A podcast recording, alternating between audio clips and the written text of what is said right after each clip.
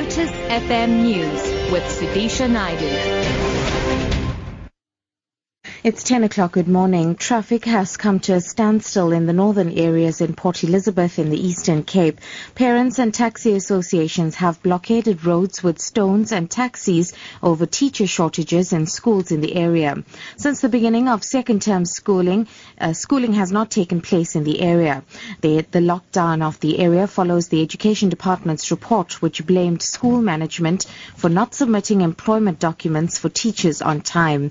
And Inclina reports. In a meeting held between the Northern Area School Forum and the Department of Education to try and solve this problem, it emerged that a number of schools from the area have not submitted employment documents for the 102 available posts in Port Elizabeth. According to the report presented by the department, only 55 schools have submitted documents, but the Northern Area Schools Forum has dismissed the report as flawed as they shut down today. The forum says the department is trying to make it look bad in the public. Hundreds of pedestrians are left stranded. Armed police are patrolling the area. Tradition and SABC News in Port Elizabeth.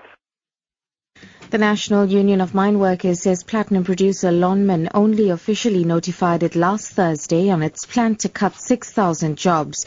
The union has expressed shock at the plan. Rising costs and a plunge in platinum prices to a 6.5-year low have hit Lonmin and other platinum miners. NUM chief negotiator at Lonmin, Eric Mgishana, says they're discussing the issue with union members. We are consulting with our structures on the ground. We were aware that there was a process of voluntary separation packages that was announced before. People were registering for those voluntary separation packages. But this one of 6,000 jobs now, something that came as a shock to us as NUM. We were only informed on Thursday afternoon. The war of words between the SACP and the EFF has intensified. This after EFF leader Julius Malema called SACP leader Blade Nzimande a drunkard at the weekend.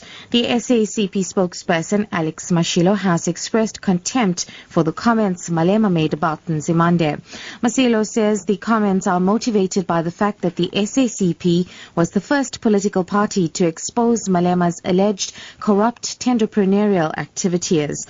Malema made the comments at the EFF's second anniversary celebrations rally in Rustenburg in the northwest on Saturday. And finally, Gauteng police have arrested a man they suspect could be part of the so-called airport gang.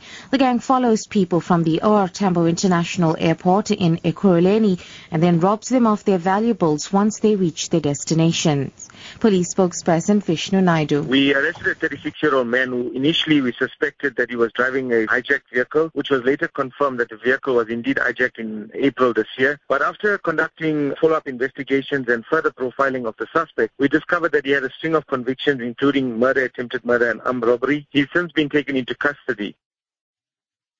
Top story, traffic has come to a standstill in the northern areas in Port Elizabeth in the Eastern Cape. Parents and taxi associations have blockaded roads with stones and taxis over teacher shortages in the schools in the area.